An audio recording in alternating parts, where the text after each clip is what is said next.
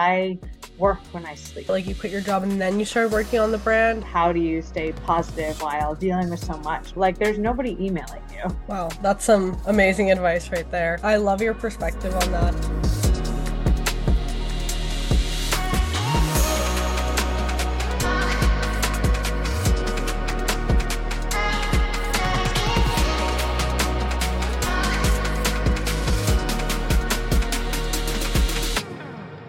Time to get loud. Welcome back to Loud Talk with Lavi, a podcast where we break down the walls of beauty standards one flaw at a time.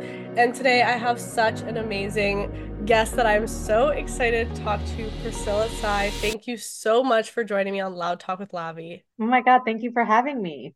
It is so great to speak with you and kind of get to know you. I'm really excited for that. Um, right off the bat, just if you can tell like me and the audience a little bit about yourself, that would be amazing.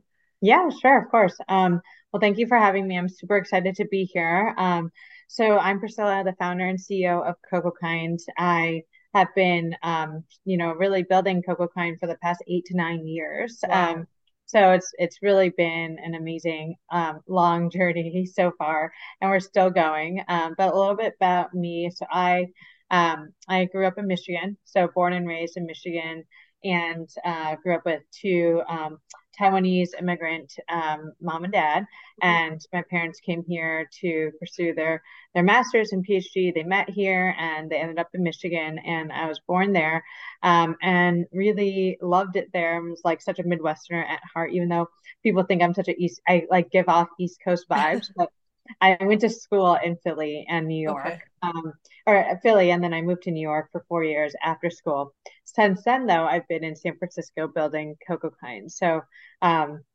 and I have um, I'm, I have an amazing husband here and two little boys. I have a almost three year old and a one year old. And so basically between work and then, you know, family life and everything, like that's pretty much like my entire life right now. Um, and um, and and really really fortunate to have like a lot of amazing support systems in both worlds. So um, but yeah really happy to be here today.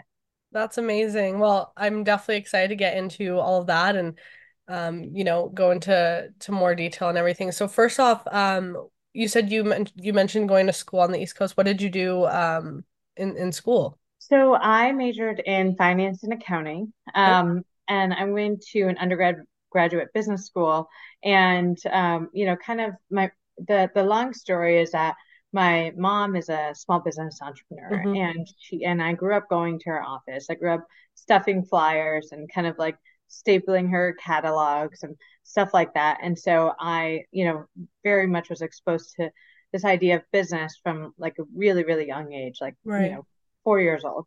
Um, and so for you know my whole growing up, I always said that I wanted to have be like have a business. And mm-hmm. so I decided to go to business school, an undergrad business school, and um, but I didn't really realize that going to um, business school means you know it's not really business it's like a lot of finance so yeah. a lot of ending up in like investment banking and you know um, and, and sales and trading and so i kind of just like i was so young and i just did that and all of a sudden i like before you even look up, I just found myself like recruiting for banking jobs and stuff like that um, when I was in college. And mm-hmm. so I actually ended up um, working in finance for the first four years of my career. Um, and the most recently, before I started Cocokind, I was at JP Morgan okay. and I was covering, I was an equity research analyst. And um, equity research analysts are people who basically like analyze a stock of various companies and different sectors that you focus on.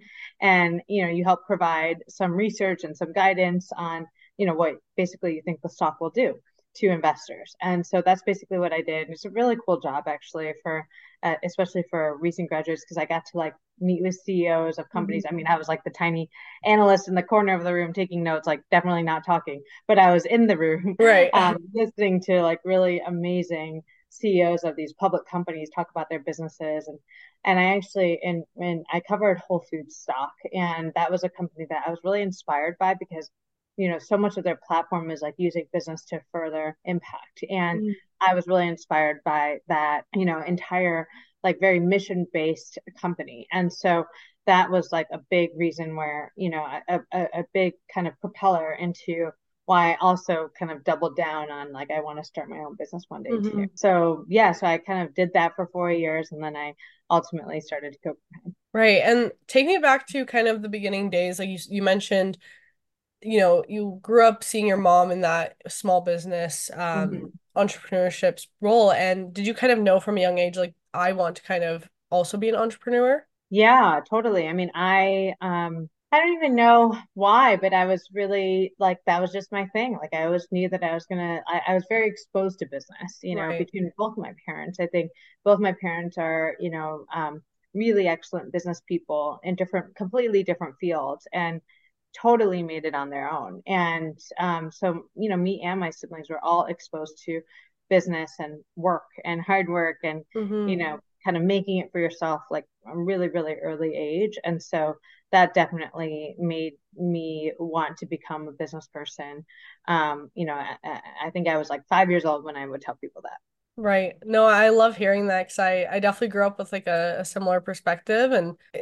it's interesting how, like, you know, I never knew exactly what I wanted to do, but I knew it was going to be something that I kind of like create on my own. yeah Um, exactly but like I never really knew, okay, like what is that going to be? You kind of just like, I think, I don't want to say fall into it, but you kind of like just build the path along that that way. And what you mentioned with school too, like I, you know, taking business right now, like I can say I, the things I learn in school and the things I learn like, you know, on my own is completely different. Like it goes from like textbook theory to like actual real life yeah application. So it's it's so different than actually like doing business like in the real world, I think. Obviously, totally you need the theory and like all the accounting and financing. It's definitely important to know and understand, but it's a it's a whole different world. I do want to ask you because you mentioned, you know, how after four years of working kind of more of like a corporate job, let's say, um, did you kind of know like during that time, was it there kind of like a timeline for you, like, okay, I'm gonna work this job for let's say four years, like you mentioned, and then I'm gonna start my own business, or was it more kind of an it, overnight thing? it wasn't you know it was it's it's kind of it's been so long that it's kind of like i have to go back to like what my train of was um Right. you know, I was I was it was 2013 is when I quit my job in at JP Morgan, August. And so, you know, over 10 years ago now. And I think for me it was the idea that I knew that I was going to start a business Mhm. and um and I almost was so naive that I felt confident enough that that was the right time. Mm. And people who know me, like I am a quick decision maker. I am somebody who I wouldn't say necessarily like um well, it's definitely a, a defining characteristic that like I am somebody who like walks the talk. Like I, if I say that I'm going to do something, like I'm going to do something. Mm. And um and so I think that it just became this thought in my head and I was really kind of naively confident. I kind of had this whole like growing up of like years and years of thinking I'm going to do something and be like, yeah, this is it. And I didn't even like to your point, like it was a little overnight because I didn't even really think too much about it. Um, and thankfully, you know, I also um, I had really supportive parents who were like just very emotionally like, yeah, like, you know, they didn't even really understand what I was doing, honestly, but they were just like, Mhm. they now they tell me like they knew that I was going to figure it out, you know, so they were very supportive of me quitting my job generally, which like, you know, quitting a six figure job Yeah. when you're like 24 you know because i graduated when i was 20 and and so it's really young right or 24 25 and um it's a kind of a big deal and like a lot of like you know not to stereotype but a lot of traditional asian families would be like that's crazy you know i think i'm really lucky because i had very entrepreneurial parents who Mhm. like totally got it and they believed in me um some even if they questioned me especially when I was sitting at home as like a 25 year old in Michigan in their home and like watching Bravo TV at Friday night and like on my laptop they were like what is she doing um, she went from being like so independent to like now being at home like Right. um, you know and uh, there was there was a period there where they questioned it a little bit but um but but they were always very supportive and I was really lucky to have that That's so amazing to hear. And like you said, I think there is, you know, a lot of like pressure on that. I know even for myself now, people ask me, okay, so are you gonna get a like engineering job like after you graduate? And I, I did like an engineering internship. I kind of got a taste of like that world, but I really I just think I want to like get my degree and then kind of keep moving forward with what I've built up on my own. And, you know, if all else fails, I can always like go back and and get a traditional job, but might as well give it a shot. And every time I mention that, people do kind of like look at me kind of weird because they just like don't understand it. I would say by now my parents they understand what I what I do completely in this Yeah. influencing world and all of that, but uh, it definitely took time. I remember like the first time a brand wanted to send me PR, they were like, "This is a scam. There's no way this is like real." Right. But Right. Right. now they they get it. So that's that's so amazing to hear that your parents were were supportive in that. But how did you feel during that time? Like, was there any fear? I, I know you mentioned kind of that feeling of like being a little bit naive, jumping fully into into this world, but was there any fear in the back of your mind, like, what if this doesn't work, you know?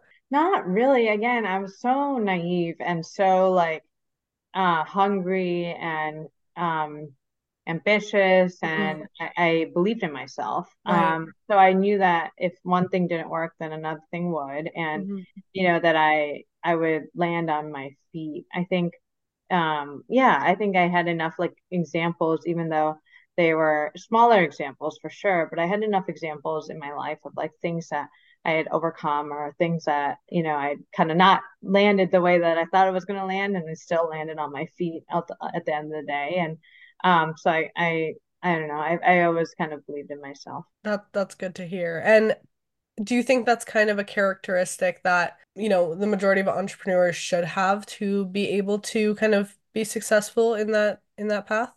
Yeah, I do. I mean, I think I, I it's funny because I think that a lot of entrepreneurs, I mean, you know, at least speaking for myself, I I definitely have a lot of belief in myself, and there's an optimism that you can't really like. There's a special like founder optimism that so is you know it, it's necessary to do the job. At the same time, you know, I'm like also a very critical person too, Mm, um, and in some ways can be like pessimistic in some ways, and it's it's kind of about balancing those of not pessimistic like i don't not believe in myself but you're always kind of expecting the worst and you're preparing for the worst. You're a little bit paranoid all the time.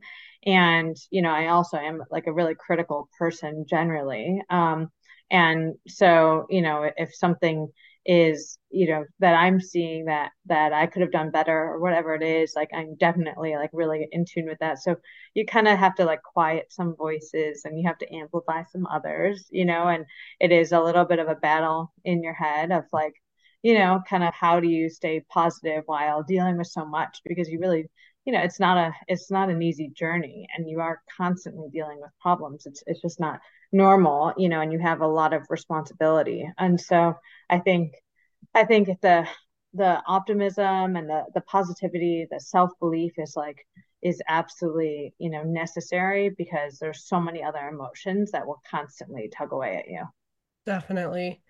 And at the start of Cocokind, did you kind of go fully at first into it, like you quit your job and then you started working on the brand, or was there a bit of overlap there where then you decided to go full time with with working on your mm-hmm. business, or how did that look like? Yeah, so um interestingly, so when I left JP Morgan, I actually started this distribution business of US organic goods to Hong Kong. Okay. So it was like organic like vitamins and children's vitamins and uh, snacks and you know from these like independent companies that you know were then I would literally put on a pallet myself because um, you know, going back to I covered Whole Food stock. So I would go to these like industry trade shows and I would meet a bunch of these like really cool companies that were brand new and today they're huge. Um, they're all these like amazing companies that we know today that were like changing the food movement using really amazing ingredients and um, you know, and and healthier ingredients. And um, that market was still very new in Asia and Hong Kong, but there was a demand for it. But the thing is, a lot of these small companies, they wouldn't like ship directly to Hong Kong. Mm-hmm. They would, you know, it's just like they, they didn't know how to do that. But if they talked to me when I was going to the trade shows, they would happily sell me, and I wouldn't buy that much. I would sell, you know, I would buy maybe 200 units or 300 units or something. And then what I would do is I would just pack that up and consolidate it and ship it to these relationships in Hong Kong that I literally made going door to door. So after JP Morgan, I spent a month in Hong Kong and I literally got like this this like importer list of like Hong Kong natural and organic stores that are like carrying trying to you know carry these like um you know imported goods and so I literally went door to door and I ultimately found you know not a lot but I had like 5 to 10 customers there that had a bunch of stores on the island. And I basically um, ended up, you know, just just uh, being able to consolidate these like U.S. goods to Hong Kong, and I I would like palletize it myself. I had a mini warehouse, and that helped me with my basic like day to day expenses. Um, and I did that while I started Cocokind, and right. that was kind of like what held me over in terms of like just having dollars to live on and all that stuff. And so I, I actually did that for even even after launching Cocokind, I still did that for like a year. Okay. Um, and but I ultimately, you know, sunsetted that business. But um, I kind of had that business to carry mm-hmm. over um, while I was building the brand and, and the products. Wow, that that's cool to hear. Um, kind of that that journey, and I really want to ask you about, you know, how you mentioned you were 25, like sitting at your parents' house. So during that time, like, were you kind of on your own when you were working at JP Morgan? Then did you move back in mm-hmm. with your mm-hmm. parents? Okay. Because I, I so want to ask about that. Yeah. Yeah. So I lived in New York and I quit my job. And then I went to Hong Kong mm-hmm. for a mm-hmm. month. And then after that, I spent like three months, three, four months in um, my parents' house, you know, growing up in Michigan. And um, I would like work at my mom's office, like on my own thing, but I would just set up shop there yeah. and I would go with her to work every day. Um, and yeah, I was like, also, I was like single at the time and like, my mom was like, "Oh my god, like, what is she doing? She's in Michigan. She was like living so independently, had right? This, like, you know, fun social life in New York, and working a lot and but you know having a social life having so many of her college friends and like i moved back home to michigan i didn't have any of that and so mm-hmm. you know i was kind of like on my own like very isolated land with my parents and i had a, i had a great time with them like i still remember going to japan with them that winter um, for christmas and like it was joking like it's the three of us and like they were just like like i hope you get married one day yeah they're like they were like is she gonna like you know like have a social life right um but then I ultimately left Michigan because my mom was like, "Hey, maybe you should like go stay with your sister." Um, mm-hmm. because she lives in San Francisco, and that she's like, there's more young people in San Francisco. Right. So my mom's like, maybe you should go like crash on your sister's couch. So I then moved to my sister's couch for a couple months in San Francisco. And then I ultimately like rented my own place in San Francisco. But yeah, so I had like almost like nine months ish mm-hmm. of like this like transition period, whether it was on my parents' cat parents my old bedroom, growing up bedroom, or my sister's couch. right. And I wanted to kind of, you know, bring that up a bit more once you mentioned that because I feel like a lot of people in their 20s feel like I don't know, some sort of weird way and they feel like they're taking steps back if they're like going back to their parents or going yeah, back to their hometown. And that's why I wanted to ask you about that because I think a lot of people feel like that that judgment. There's really like no reason to feel that way you know there's mm-hmm. circumstances where that's just the best option to have and um, I think it's great that you're very open and, and talking about that. And I think to anyone listening that that's going to be a great, like inspiring thing to hear that it's okay to do that. And like, you know, totally. your life isn't over in those. No. In those and it, I remember it was weird for me to like during that time period of especially when I was in Michigan, not so much when I was in San Francisco, but people were definitely like, you know, my friends and everything, they were just like surprised that I was like in Michigan. Um mm-hmm.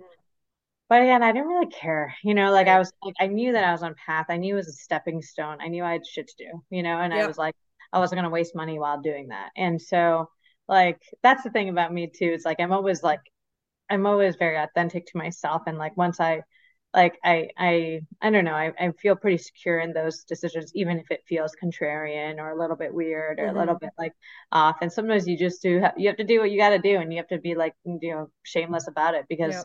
you know ultimately it, it is a stepping stone and um, there's absolutely nothing embarrassing about saving money oh, absolutely and I, I love that you're transparent about that and the fact that you also said like you just knew your path and you didn't really care about others what others had to say and I I totally agree with that. I was moved out last year, like throughout all my internship, and I just moved back home because it's easier while I'm in school. It's easier yeah. for filming content, and I'm like, totally.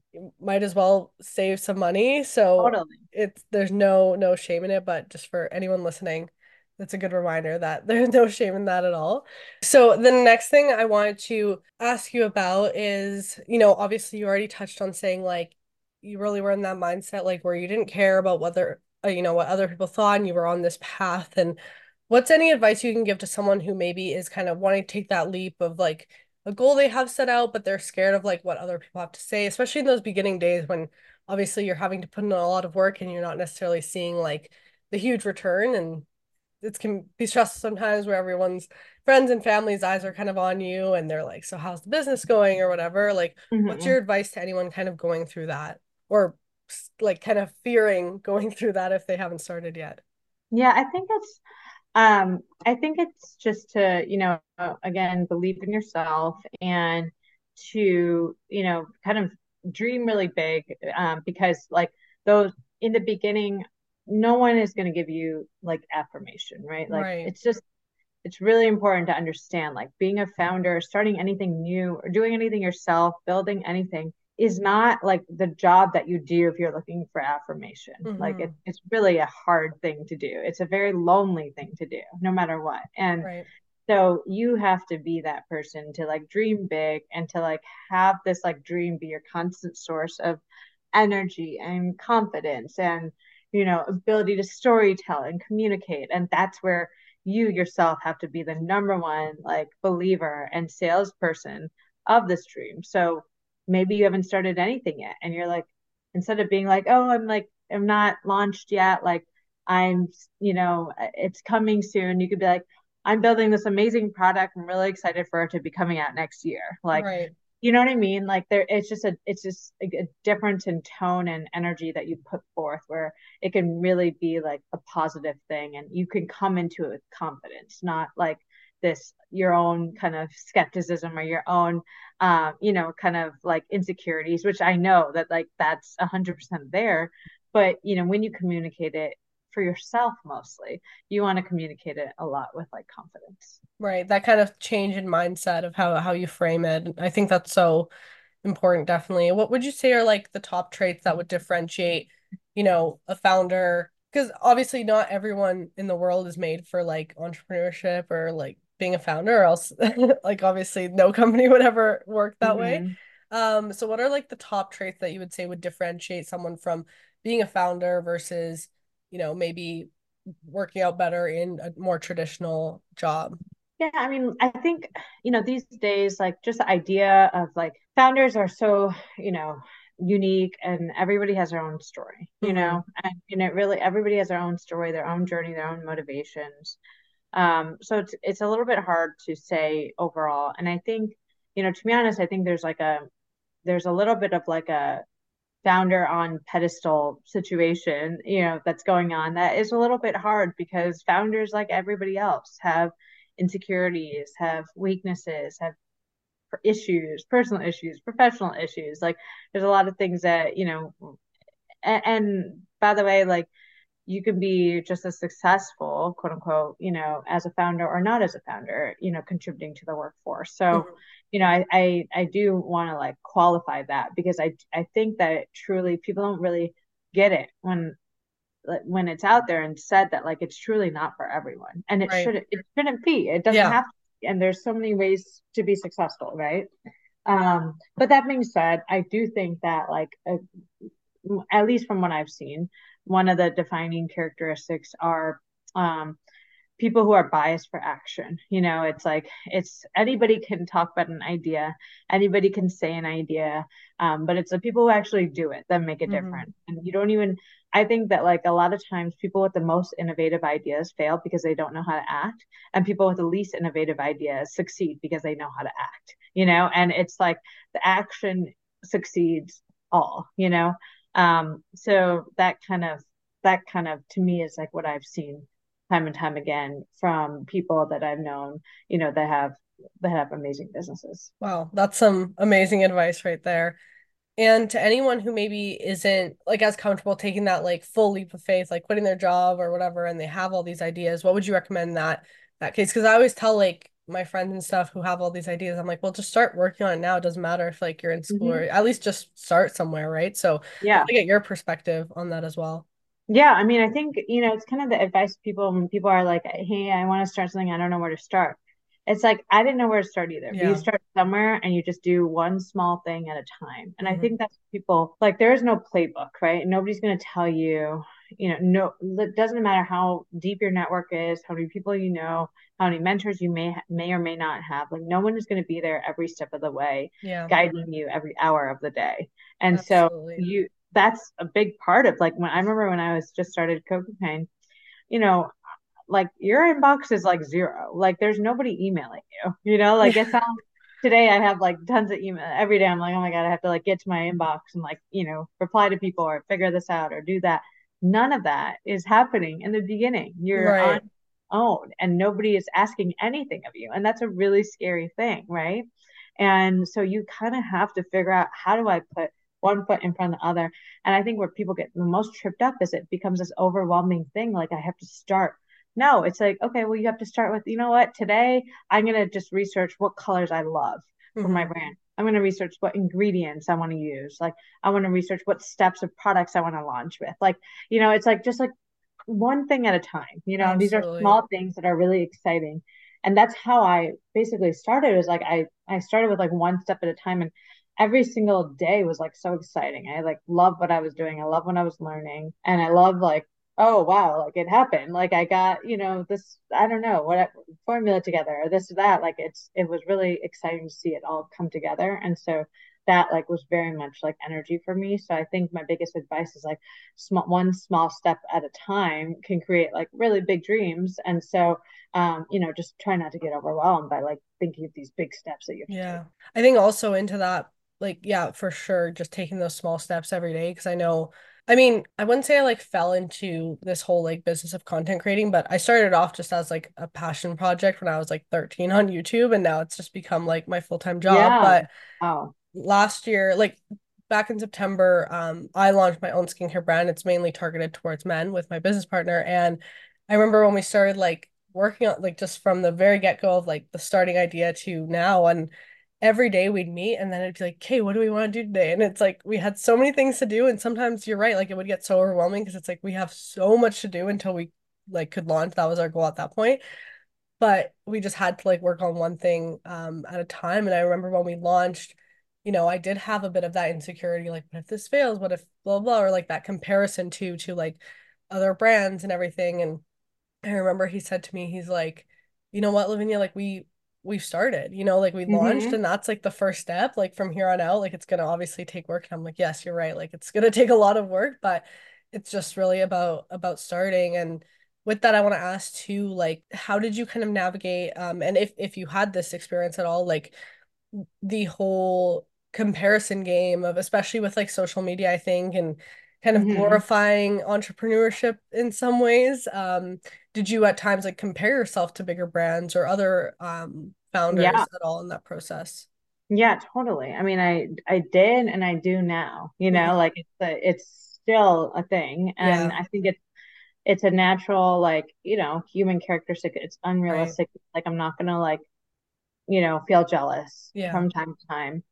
I think what I through the years because I've seen many companies come and go. I've seen many companies come and succeed further, you know, quote unquote. Um, and you know, I think one of the things I kind of realized through time, because again, I've, I have the luxury of having been doing this for a while, um, and just matured through this process very much um i kind of realized that like you can't everybody's like journey of like happiness is so different mm-hmm. you know and you can't tell everything first of all it's you know always what they say is half the story online right, right. like there's so much more that is untold and there's struggles that are untold we all know that that everybody has struggles that aren't shown um, but sometimes it's hard to recognize mm-hmm. um, but not only that i realized that like you know my purpose and my like idea of happiness is really different than what somebody else is and so you know right now like this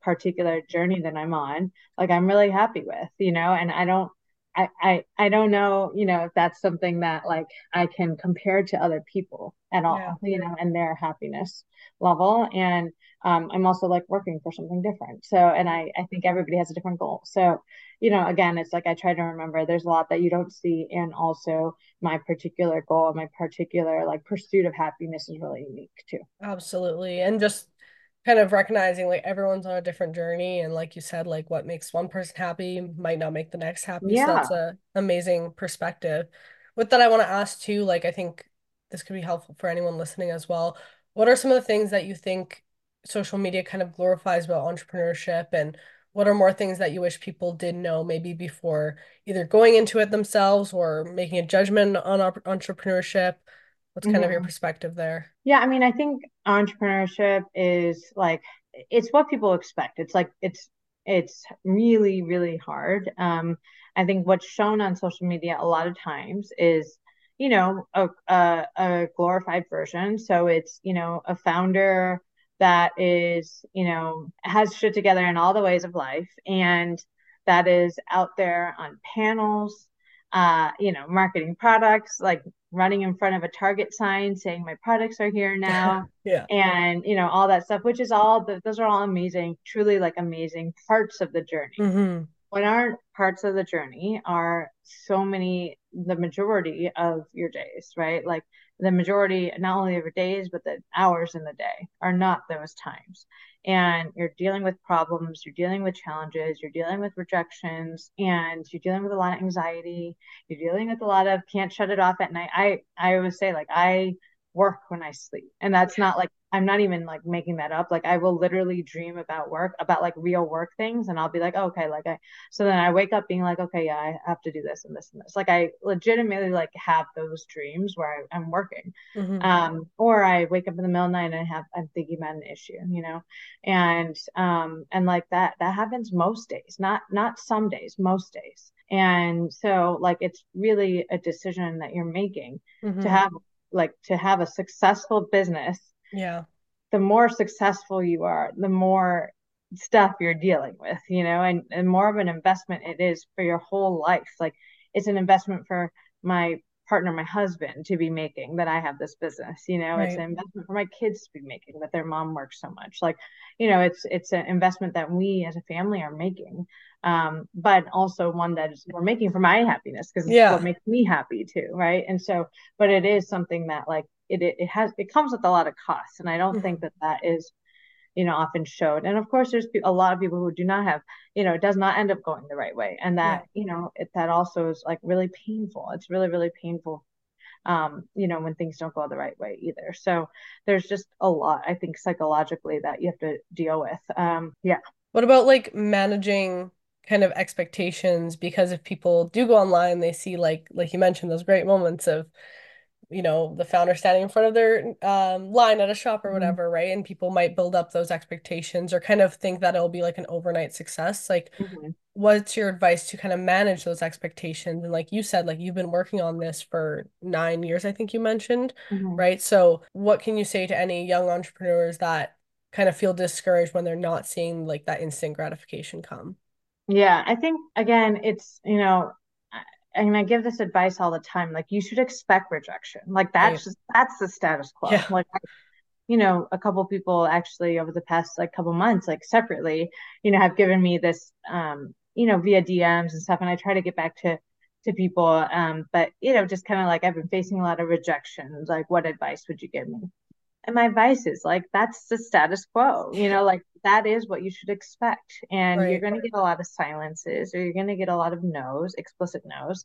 And like, if you're not expecting that and you're not okay with that, like, it might, like, honestly, the harsh me would be like, this isn't for you. Right. Mm-hmm. You have to be okay with that. You yeah. have to be resilient because there's going to be a thousand times that pressure and that negativity one day when you are successful. Mm-hmm. by the way like there is a lot of stuff that you're constantly dealing with. I can't stress that enough. The problems exist out of everywhere. It, it's you know it's just you're just dealing with a living breathing business you know? It, there's always going to be things that that happen. And so you know it's it's uh, that that idea of like getting back up and falling and getting back up and falling getting back up to me after doing this for so many years, it gives me a lot of energy. So when I'm dealing with something and I'm falling off, like I get energy being like, this is making me stronger. Right. And I know that because I know that the next time this happens to me, it's either not going to happen to me again because I'm going to know how to avoid it, or I'm going to deal with it so much more um you know uh, impactfully and and with with more strength than i did this time and so that's kind of what I remember. I, I feel like building a business in a lot of ways is like you have to be an athlete, you know, like sometimes sometimes like and I say this to my team too, it's like different teams sometimes are in the different spotlight, right? And where we're all on the same team, but like you're you're kind of in different spotlights. Mm-hmm. You're also having to build resilience. You're also having to train. You have to practice. You have to, you know, sometimes you win, sometimes you lose. And that's all part of the sport, you know? And I, I do think the resilience is and the endurance is like half the battle. I love your perspective on that. And I just the other day I saw, I mean, it's like one of those like kind of cheesy inspirational quote things, but um, it said like no stands for next opportunity. And I, I love that type of perspective yeah, you have because totally. like you have to be willing to to take it and i think even when people ask me like and they want to get into con- content creation they're like okay well how do you you know like handle the hate comments i'm like you have to be ready for it like you just you're gonna get 50% bad comments 50% some videos might be like all mm-hmm. hate comments like it's just mm-hmm. the way it goes and it's just part of part of the industry yeah. so yeah i think yeah. you have an amazing um perspective on that kind of switching gears to going back to Cocokind and how that all started, um, did you know that you wanted to get into the beauty space or did that kind of like where did that idea evolve for you? Yeah, it it you know was totally not in my ambition. You know, as a girl growing up, I um, you know, had really bad skin. I just dealt with a lot of acne mm-hmm. and or like bad skin, right? Like I had a lot of acne. Yep. Um, I had cystic acne. I had it on my face, my chest, my back. Like it was like a big thing. Like you know, to prom, I it had to like cover up my back, or I had to wear high back shirts in the summer. Like I was really insecure about my skin. I would avoid going to like daytime parties in college because I just like felt like you know it just like my skin was like too much in the sunlight and spotlight, and it would get red and blotchy, and mm. you know, was really, really, really insecure about it. So like having a beauty company is literally the last thing on earth that I thought that I would have a business okay. doing. Um, and you know, when I think about my parent, when I talk about my parents like questioning it, like they never questioned me as a business person or like an entrepreneur, but they definitely had questions for me when I said that I was starting a skincare company because okay. they knew I didn't have perfect skin. I had, I still had really like yeah. break prone skin, and I was dealing with still cystic acne when I started Cocokind and um and so they were just like but why like you you know like and yeah. then insecurity. So you know definitely not. I think though my issues with my skin and my skincare and all that i dealt with there led me to this like deep exploration of, of products and ingredients and skin barrier and hydration and you know just like my skin had become so sensitized that like I would put on lotion in the dark because it would sting so badly my eyes would water and my, my my skin would become bright red and then I would take you know so much foundation and I would just cover it all up with a brush and then I would wouldn't be comfortable leaving the door not even to like literally get food delivery in the lobby of my building in New York without doing that. Um it was such a horrible process for me that I just like had learned so much and I had spent so much money and all that kind of led me to being like secretly really passionate about skincare but i never told people because again you know you see someone who has like acne all over and they tell you they're passionate about skincare like you know you're just like asking for people to stare at your skin and that would make me feel so uncomfortable yeah. so honestly a lot of the reason why when i quit jp morgan and i told like i told people that i was starting a distribution business for natural and organic food I didn't even feel comfortable telling people. And this is kind of going back to my learning of like my advice for people, right? Like I didn't even feel comfortable. But I would say that was more from a skin perspective, my like big insecurity with my skin mm-hmm. of telling people that I was starting a skincare business. And I ultimately convinced myself that I was going to do this by saying that I was going to be like super behind the scenes. And I never had to be in front of a camera like this. And so, you know, that that's kind of like I just all my issues with skin and skincare led to, you know, me really feeling like I could build a skincare product and company differently and you know at a at a really like nice price point that wasn't gonna like break the bank mm. and sold in accessible retailers with really good ingredient ingredient first you know kind of philosophy investing in the formula not on crazy packaging so that you know people who really had skin problems like i did like knew that they were getting something that they they were paying for not something else and so ultimately, like that kind of led me to start Cocokind and decide to do it, even if I was like kind of like incognito for a little bit.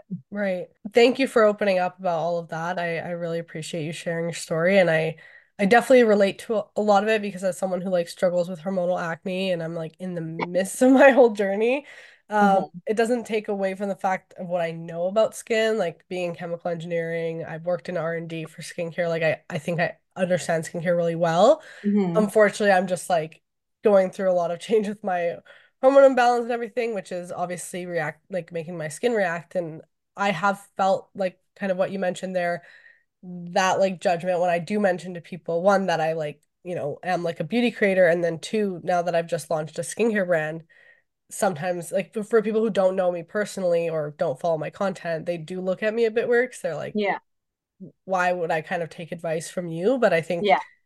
Those of us who have struggled with our skin kind of know it best because they're, you know, like we're very Yeah. careful about what we apply because there's so much sensitivity and anything can kind of cause like additional breakouts and stuff. So, um, no, that's it's great to hear that.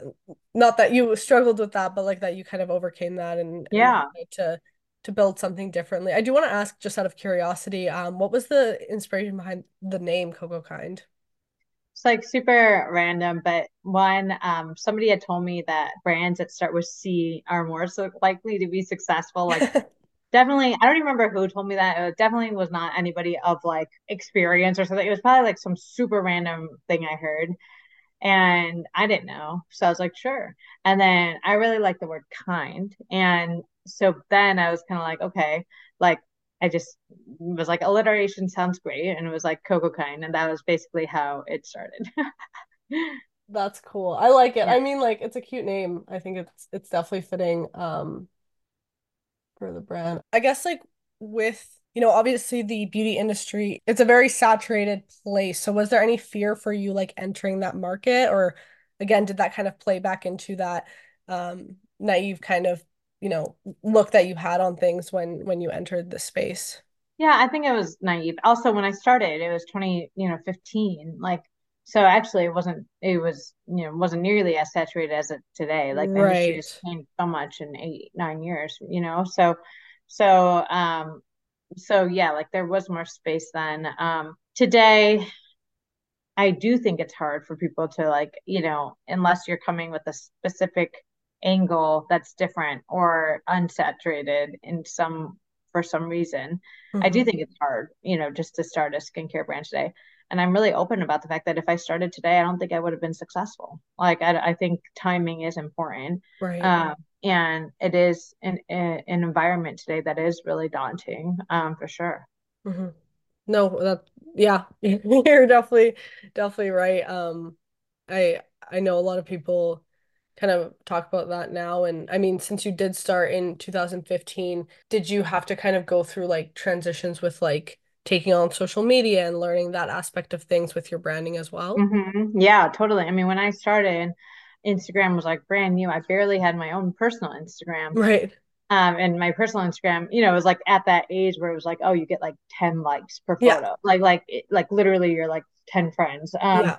Because some of your friends aren't on it yet, you know, like it was like that. And so, um, and yeah, like it was also at the age where people were really using hashtags. Um, Mhm. so I would like go and hashtag like skincare or like go and like see the hashtag skincare and I would like like thousands of posts and just hoping that people would follow based on seeing me like their post or comment or you know it was like back in the day like that right? Like Right. early on like that. And um, it wasn't even until 2017 where stories existed. So stories didn't even exist. Hmm um, so two years into it um, stories existed. And that's actually when i finally started to be in front of the camera. It wasn't because I wanted to it's because like, oh well, there's a stories thing and like I have to do it, you know. hmm So like no one else is gonna do it and I don't have anybody else to do it. So I basically started doing it and I would show people what happened.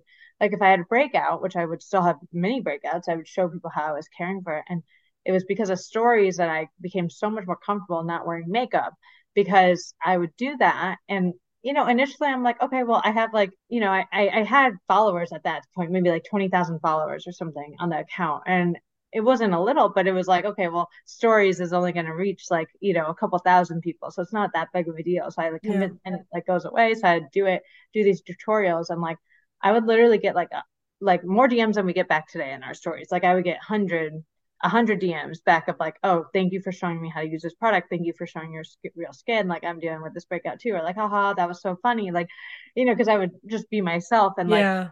I wasn't intending to be in front of the camera, but people gave me so much affirmation, as I'm sure you get too, right? It's like all the people who judge you and then it just takes like the one or two or the 100 mm-hmm. people who comment on your post being like thank you so much for showing your real skin yeah. that's why you keep doing it you know that's why you know it, it should exist and and so like i became so much more comfortable through doing that and then i would like literally within a year i was like going on stories and all this stuff like with no makeup none mm-hmm. whatever you know like and and um that was never something that like again i would put on makeup just to get food delivery right like to open the door. Like I would couldn't imagine like doing that online and and um so I really credit social media and the business for like helping me become really confident. Not really, but like confident in my skin even when I you know didn't feel like it was the best. And so yeah, I absolutely had to grow with social media. That that's great to hear and I think especially like, you know, even 2017 there weren't really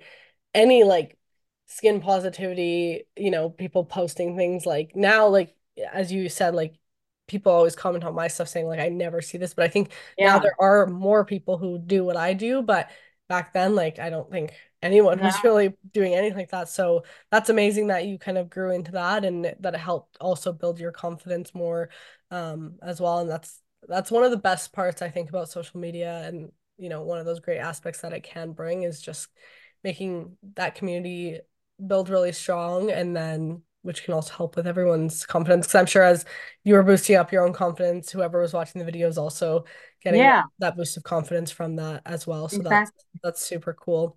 Yeah. I guess moving on to the next thing that I want to touch on before we end here. And obviously, you know, the theme of this podcast is breaking down those walls of beauty standards. What are some of your goals, I think, with Cocokind that you have already done and then you want to keep moving forward with to bring your message out and be different from the rest of the beauty industry. Mm-hmm, mm-hmm.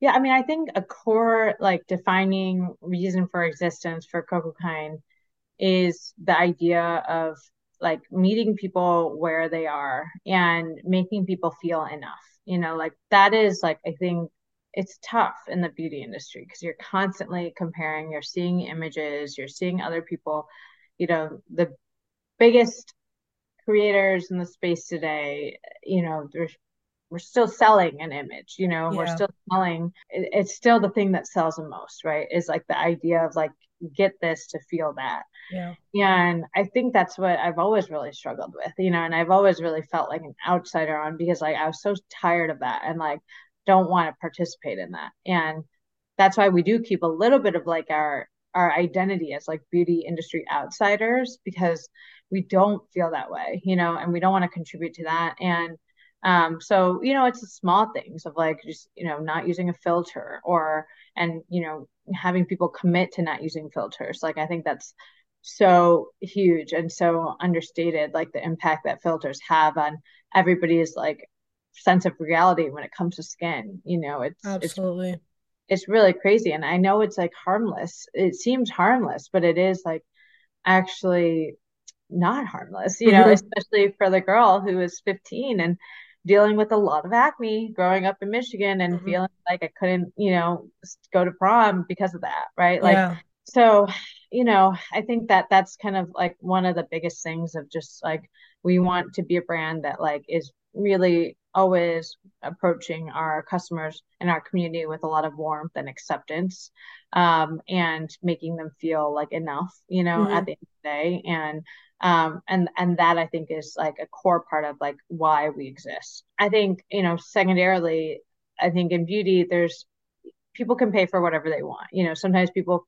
want to pay for the brand and the celebrity marketing. People want to pay for the packaging. And i think there is room for brands that exist because of like ingredients and formula. Mm-hmm. and that's where you know i feel like for us like we still offer like a superior formula at the price point that we're at at the channels that we're at you know? Um and that i think is like still gonna like allow us to have so much of the community that we've built because we, people try the products and they really do get the results. Like it's not a fluff you yeah. know product. So um so yeah so like in that way i think it's like you know important to to kind of like people again people can choose to pay whatever they want like for Cocokind like it is going to be about like the the formula and the ingredients. I love that. I love that whole whole message and you know i was really excited to talk to you today but with everything you said i like this episode makes me even more excited because I I really value all of your viewpoints and especially even with the filters. I've done like a full episode just on like how filters can really mm-hmm. you know mess with your confidence you don't even yeah. you don't even think about it, you know, like no. it does seem so harmless, right? Like, oh, I threw on a fun little filter, especially like when they started out, right? Like on like Snapchat and stuff, it was like the dog filter, like they were just like fun, harmless filters, but it's evolved into something where it makes people feel like they cannot show up without them or it